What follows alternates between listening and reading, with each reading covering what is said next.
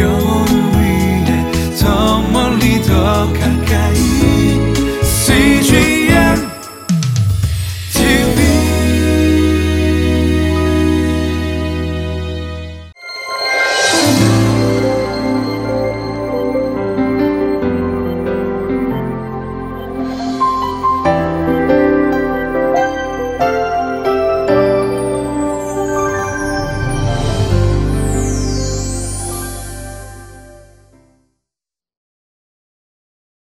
사랑합니다. 축복합니다. 예수님께서 여러분을 생명의 삶으로 인도하십니다. 여러분은 성공에 대해 어떻게 생각하십니까? 수많은 정보와 끊임없는 경쟁 속에 자이든 타이든 인생은 누구처럼 되어야 성공한 거야 비교를 받으며 살아갑니다.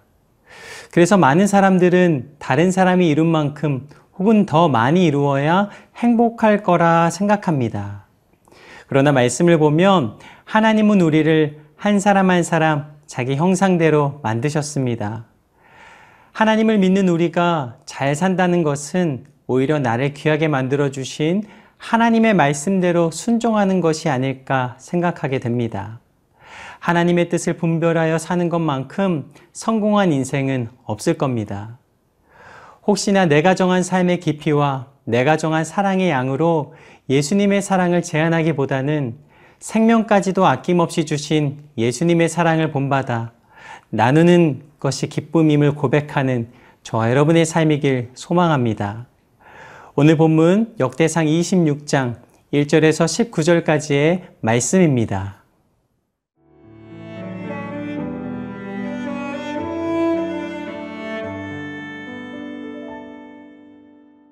역대상 26장 1절에서 19절 말씀입니다. 고라 사람들의 문지기 반들은 이러하니라. 아삽의 가문 중 고레의 아들 무셀레미아라. 무셀레미아의 아들들인 맏아들 스가랴와 둘째 여디야엘과 셋째 스바디아와 넷째 야드니엘과 다섯째 엘람과 여섯째 여호하난과 일곱째 엘 여호에네이며 오베데돔의 아들들은 맏아들 스마야와 둘째 여호사밧과 셋째 요아와 넷째 사갈과 다섯째 느다넬과 여섯째 암미엘과 일곱째 이사갈과 여덟째 불레데이니 이는 하나님이 오베데돔에게 복을 주셨음이라. 그의 아들 스마야도 두어 아들을 낳았으니 그들의 조상의 가문을 다스리는 자요 큰 용사라. 스마야의 아들들은 오드니와 르바엘과 오벳과 엘사밧이며 엘사밧의 형제 엘리후와 스마기아는 능력이 있는 자이니 이는 다 오베데돔의 자손이라. 그들과 그의 아들들과 그의 형제들은 다 능력이 있어 그 직무를 잘하는 자이니 오베데돔에게서 난 자가 62명이며 또 무셀레미아의 아들과 형제 18명은 능력이 있는 자라. 무라리 자손 중 호사에게도 아들들이 있으니 그의 장자는 시무리라. 시무리는 본래 맏아들이 아니나 그의 아버지가 장자로 삼았고 둘째는 힐기야요 셋째는 드발리야요 넷째는 스가랴이니 호사의 아들들과 형제들이 열세 명이더라. 이상은 다 문지기의 반장으로서 그 형제처럼 직임을 얻어 여호와의 성전에서 섬기는 자들이라. 강문을 지키기 위하여 그의 조상의 가문을 따라 대소를 막론하고 다 제비 뽑혔으니 셀레미아는 동쪽을 뽑았고 그의 아들 스가랴는 명철한 모사라 모사를 위하여 제비 뽑으니 북쪽을 뽑았고 오베데돔은 남쪽을 뽑았고 그의 아들들은 곳간에 뽑혔으며 숫빔과 호사는 서쪽을 뽑아 큰 길로 통한 살레겟 문 곁에 있어 서로 대하여 파수하였으니 동쪽 문에 레위 사람이 여섯이요 북쪽 문에 매일 네 사람이요 남쪽 문에 매일 네 사람이요 곳간에는 둘씩이며 서쪽 뜰에 있는 큰 길에 네 사람 그리고 뜰에 두 사람이라 고라와 무라리 자손의 문지기의 직책은 이러하였더라 오늘 말씀은 이렇게 시작됩니다. 1절입니다. 고라 사람들의 문지기 반들은 이러하니라. 아삽의 가문 중 고레의 아들 무셀레냐라. 문지기의 기열에 대한 이야기라고 말씀의 문을 엽니다. 문을 지킨다는 것은 아주 중요합니다. 자기 집 열쇠를 아무한테나 주는 사람은 없습니다.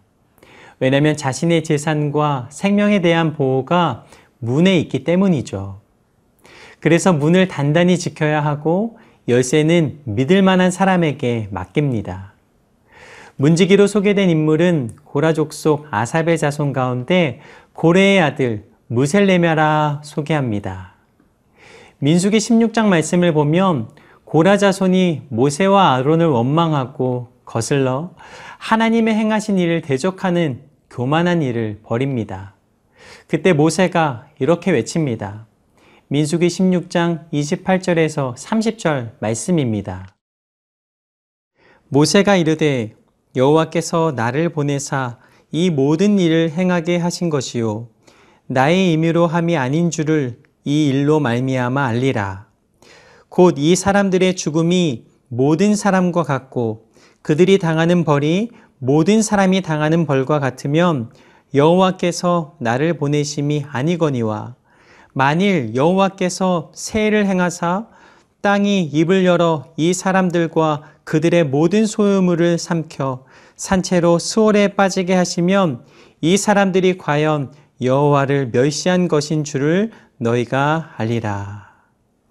이어서 민수기 16장 31절에 30절의 말씀을 봅니다. 그가 이 모든 말을 마치자마자 그들이 섰던 땅바닥이 갈라지니라.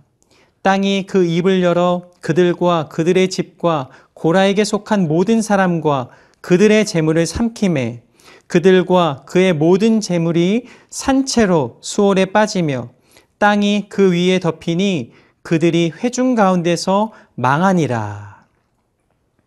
출애굽 당시 고라 자손은 리더를 거역하다가 산채로 땅 속으로 빠진 저주받은 가문입니다. 오늘 본문에서는 그런 고라 자손으로 80명의 문지기가 있었고 일을 잘 했다라고 표현합니다. 여기에 무라리 자손 중 13명이 합쳐져서 문지기의 리더는 총 93명이 됩니다. 14절부터 보면 각자 위치와 역할이 분배됐는데 역시 제비를 뽑아 공평하게 정해줍니다. 그래서 이들은 4천명의 문지기 중에서 리더의 역할을 감당하게 됩니다. 다시 고라의 자손으로 돌아와서 성전의 문은 믿을 만한 사람이 지켜야 하는데 고라의 자손은 앞서 출애굽의 사건으로 보면 적합해 보이지 않습니다. 그런 사람들이 리더의 자리까지 오른 것 이것이 과연 어떤 일인가? 바로 이것이 하나님의 은혜입니다.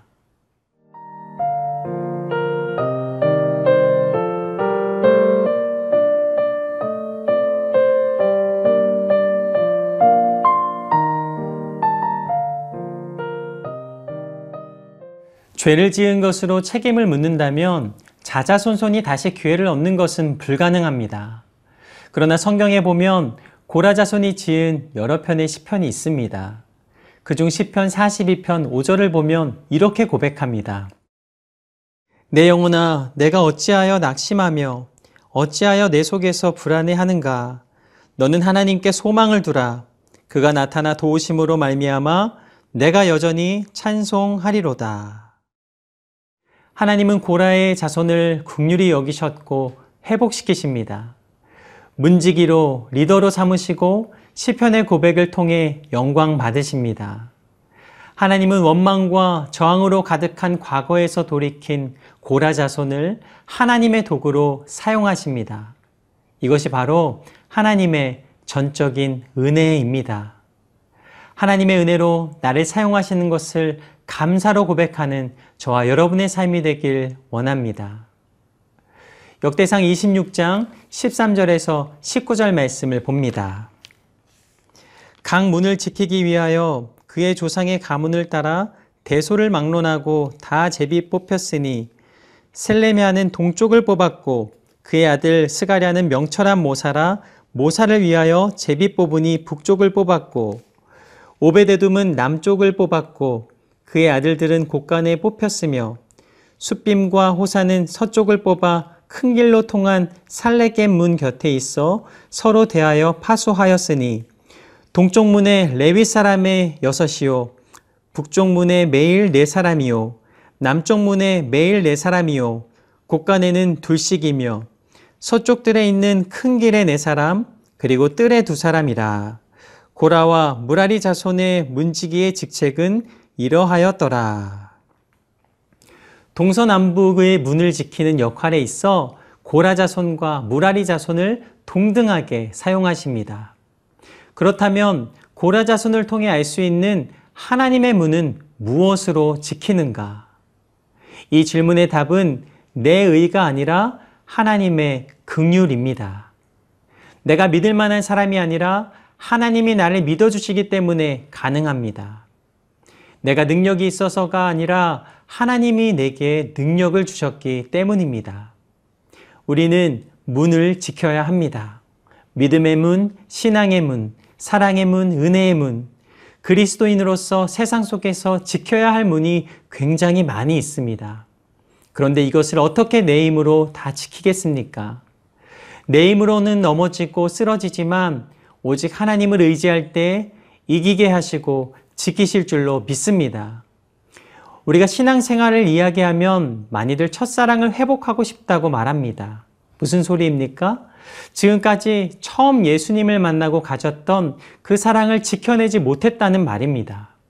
그것만 지켰어도 이렇게 후회하지 않을 텐데 라며 탄식해도 지나간 시간은 돌아오지 않습니다. 그렇다면 어떻게 해야 할까요? 먼저 지금의 자신을 점검하고 다시 지금의 믿음을 잘 지켜내야 합니다. 그리고 앞으로 더 큰 일을 이루시고 채워주실 분이 하나님이심을 믿고 나아가야 합니다. 하나님의 일을 지켜내는 일은 너무나도 축복된 일입니다. 왜냐하면 예수님이 함께 하시기 때문입니다. 예수님은 이 땅에 우리의 죄를 대신하여 죽으시고 부활하사 생명의 구주가 되시기 위해 오셨습니다. 이것은 한 사람의 죄로 인해 모든 사람이 죄에 빠지게 된 때부터 다시 한 사람의 죽으심으로 모두를 살리시는 하나님의 계획이었습니다. 하나님은 약속을 지키셨습니다. 우리를 위해 예수님께서 지신 십자가는 영원한 약속이며 소망입니다. 십자가만이 능력인 줄로 믿습니다. 부활하신 예수님만이 참 구주가 되심을 믿습니다. 고라가 되돌릴 수 없는 큰 죄를 짓고 심판을 받았지만 하나님께서는 그 자손을 다시 회복시키시고 중요한 리더로 사용하셨습니다. 세상 속에서 영적 리더십을 회복하시길 소망합니다. 기도하겠습니다. 하나님, 감사드립니다. 우리의 죄를 고백합니다. 용서하여 주옵소서. 우리를 회복시키시사 하나님의 도구로 사용하여 주옵소서. 우리의 믿음을 잘 지켜 행하게 하시고 예수님이 다시 오시는 그날까지 아름답게 쓰임받게 하여 주옵소서. 예수님 이름으로 기도드립니다. 아멘.